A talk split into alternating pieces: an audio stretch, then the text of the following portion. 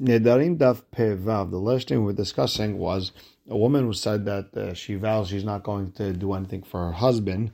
Tanakama says he doesn't even have to annul, or Biakiva says you have to annul just in case she makes extra more than the five or ten that Hachamim said was the limit that she has to uh, bring into the household. So if anything extra, just in case, Rabbi Akiva says annul. And Rabbi Yochanan ben Nuri says you should annul just in case she uh, they get divorced, and then he won't be able to remarry her. And Shmuel said the halacha is like Rabbi Yochanan ben Nuri that uh, he should annul just in case they get divorced. And it sounds like Shmuel holds that a person could uh, be makdish something that's not yet in the world. The problem is we have a braita. If someone's makdish whatever his wife makes, Tanakama says it's not kadosh, and the leftover Rabbi Meir says is ekdesh. Rabbi uh, Sandlar says it's holin, it's not kadosh, and Shmuel said the halacha is like Rabbi Hanan uh, Sandlar because a person cannot be makdish something that's not in the world. So which one is it? So the Gemara tries one answer, then Rav Yosef tries an answer, and then uh, Rav Huna ben Rabbi Yeshua tries an answer he said we're talking about a situation where a woman said, my hands are kadosh to uh, Hashem, meaning the hands are in this world, and the Gemara asked a question, um, yeah, but her hands are obligated to her husband, it's on her hands. And he said, no, that when I get divorced, then it'll be kadosh. And the Gemara said, yeah, but right now it's you're not divorced. So what makes you think that from now it's considered divorce? And with that we're starting Pevav Amud Aleph, and Rabbi Ela explains, Amar Rabbi Ela, Uma ilu omer lahavero. If someone told his friend, Sadezo shani mocher lecha, this land that I'm selling you, lakshekachena, when I buy it back from you, tikdosh will be kadosh then. Milokacha, isn't it going to be kadosh? It's going to be kadosh. So if that uh, that's the case, then the same story over here a woman who says that her hands are going to be kadosh after she she gets divorced, she should be able to be mm, makdishet. Matkifla Rabbi Yirmiyah has a problem on Rabbi.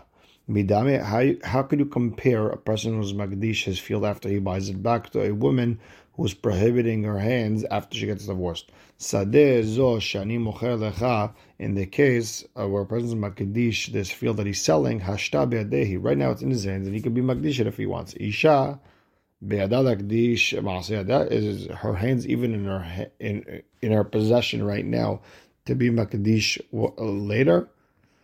Ha lo damia, rather Rabbi says this case with the woman who's magdish after she got divorced. If you really want to compare it to someone selling and buying a field, Rather, we're going to compare it to a person who tells his friend, this field that I sold to you already, when I buy it back, it'll be kadosh. Mikacha, will it be kadosh? Obviously not. So same thing over here. This woman who's makadish her hands after she gets divorced, it's also not kadosh. So now, Matkif Rav Papa. Rav Papa has a question on Rabbi Yirmiyah. Midame, what are you comparing the lady who's Makadish her hands after she gets divorced to uh, the person who is Makadish a land that he already sold to when he buys it back? Gabeze bin in the case of a sale, Pesika Miltayu. It's cut off from him completely. Once he sold it, it's not in his possession, period, and he cannot be Makdish at all. Nothing. However, gabe isha, in the case with the uh, wife who's under her husband, mi it's not totally cut off, meaning the actual hands belongs to her, and whatever she makes as a result with those hands will go to her husband. Rather, Rav Papa says if already comparing it to cases, we're comparing the wife case, the person who tells his friends, this field that I put as uh, put up as a collateral by you for money that I owe you. When I redeem it, then it'll be tikdosh. Then we'll make it kadosh. Milokacha, isn't it kadosh? Since I technically own it, I can be magdishit. Same thing. Since she owns her hands, she can be magdishit. The problem is matkifla Rav Shesha bered Ravidi. Rav Shesha has a problem on Rav Papa. Midame, what are you comparing? Sadeh. That field, at any point, he could give the money and he could take it back, and therefore he could be magdishet. Isha beyadal garesh. Can a woman just redeem herself by getting divorced? She can't choose when she wants to get divorced. Rather, halodameh. Rather, if we're already comparing cases, we're going to say the woman case is like shanim A man said to his friend, this field that I that I gave as a collateral for the next ten years, and I, he can't take it earlier. When I redeem it in ten years from now, then it's going to be kadosh. Milo kacha is uh, not uh, kadosh. Of course, it's kadosh. So same thing. A woman who's under husband could say that when I get divorced, it's going to be kadosh.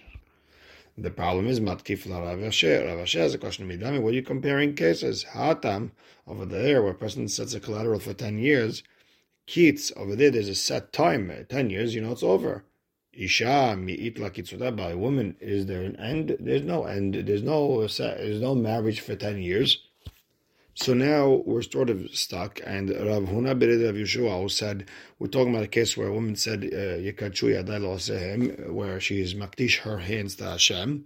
Uh, we can't say that. So again, we have a problem with the Shmuel. On one hand, the Shmuel held like Rabbi Yohanan ben Nuri that the husband has to annul because maybe it will take into effect after they get divorced. On the other hand, he held like Rabbi Yohanan Hasandlar that a person cannot be makdish something that's not in the world yet. So now we're on Pevav Amud Bet, Ela Amar Rav Ashi. Rather, Rav Ashi, he explains the contradiction in Shmuel as follows. Shani konamot dechi kedushata guf whenever someone said the word konam, it's different level. It's like a korban. Remember, konam is like saying a korban, and it's like the actual body is kadosh. The same way the actual animal is kadosh, same thing. When someone says the word konam, it's on a different level. And the, the thing is, when it comes to korbanot, that you cannot take the kedusha away from them. They're always going to be kadosh if something is kadosh for the worth of it, then okay, you could uh, take away the kedusha. But when the actual thing, animal, or whatever it is, is kadosh, you can't take it out. And when someone said the word konam, when she said the word konam, that that story totally changed. It's like Rava said, hikdesh. If a person owes someone money and he said this animal is going to be where you're going to extract payment from. If I can't pay you back by a certain date, the, this animal is where you're going to get payment from. I'm going to sell this animal and you're going to get the money, or you're going to take this animal, whatever the case may be.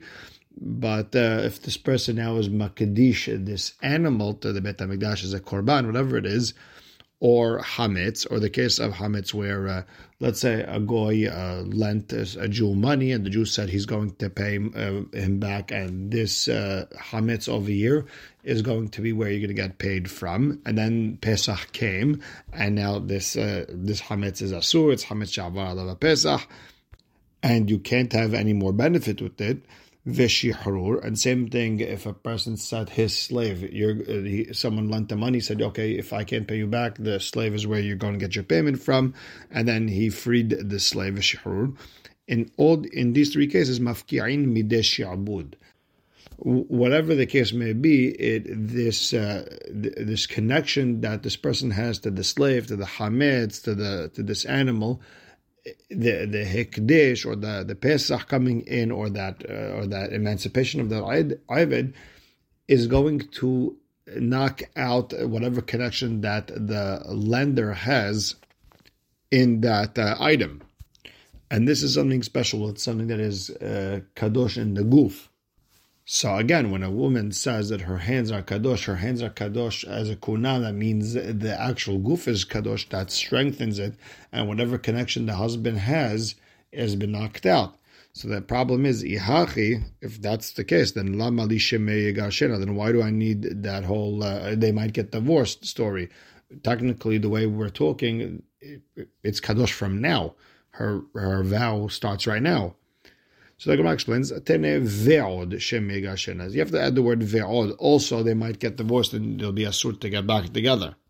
Meaning the vow stands from right now, and that's why the husband has to annul. And when Rabbi Yohanan says they might get divorced, meaning he's trying to say that if you want to say that Hachamim made the husband so strong that uh, that he owns and therefore he's like a buyer, not like a uh, not like a, uh, a, lender, then it could still stand after they get divorced, and that's why you have to annul it from now because then they might, won't be able to get remarried. And the Ran explains in all of this that really mitzad din the vow should work while she's under her husband, but that's only while they they got they're married. Meaning it, the vow won't stand only while they're married, but once they get divorced, now it goes back, it pops back up, and the vow stands, and it'll go back even retroactively. And the Rosh and the Sfot explain it sort of as um, the vow is there. It's just that Hachamim are pushing that vow away, not letting it come inside. Uh, but once they get divorced, that's it. Hachamim's power just like uh, just totally weakened and totally stopped, and that vow now gets to pop in. Meaning that vow was never erased. It's there. It's just we're not letting it in. But once they get this divorce, that sort of takes away the door, takes away the wall that's blocking it. Next Mishnah. Nadra ishto, if a person's wife uh, vows, v'savur nadra bito, but he thought his daughter made the vow and he annulled the vow, and then he found out it was his wife. Or nadra bito v'savur nadra ishto, or his daughter made a vow and he thought it was his wife and he annulled it for his wife. Or nadra ben nazir v'savur nadra korban, or she vowed it to be a nazira but he understood that she just wanted to give a korban and he annulled it. Then he found out that it was a nazirut or nadrabi korban misavush nadrabi nazir, or she vowed a korban and he and he thought it was nazir and he annulled it, or nadrabi tanim misavush nadrabi anavim, or she vowed from figs and he thought it was grapes nadrabi anavim, or she vowed from grapes and he thought it was figs and he annulled the vow. In all these cases, in all these cases, he has to re-annul the vow because a mistaken annulment is not an annulment. And the same thing would be if he upheld that vow, same thing, he would have to re-uphold it. And with that, we're going to stop right here. Baruch Hashem Na'olam. Amen ve'amen.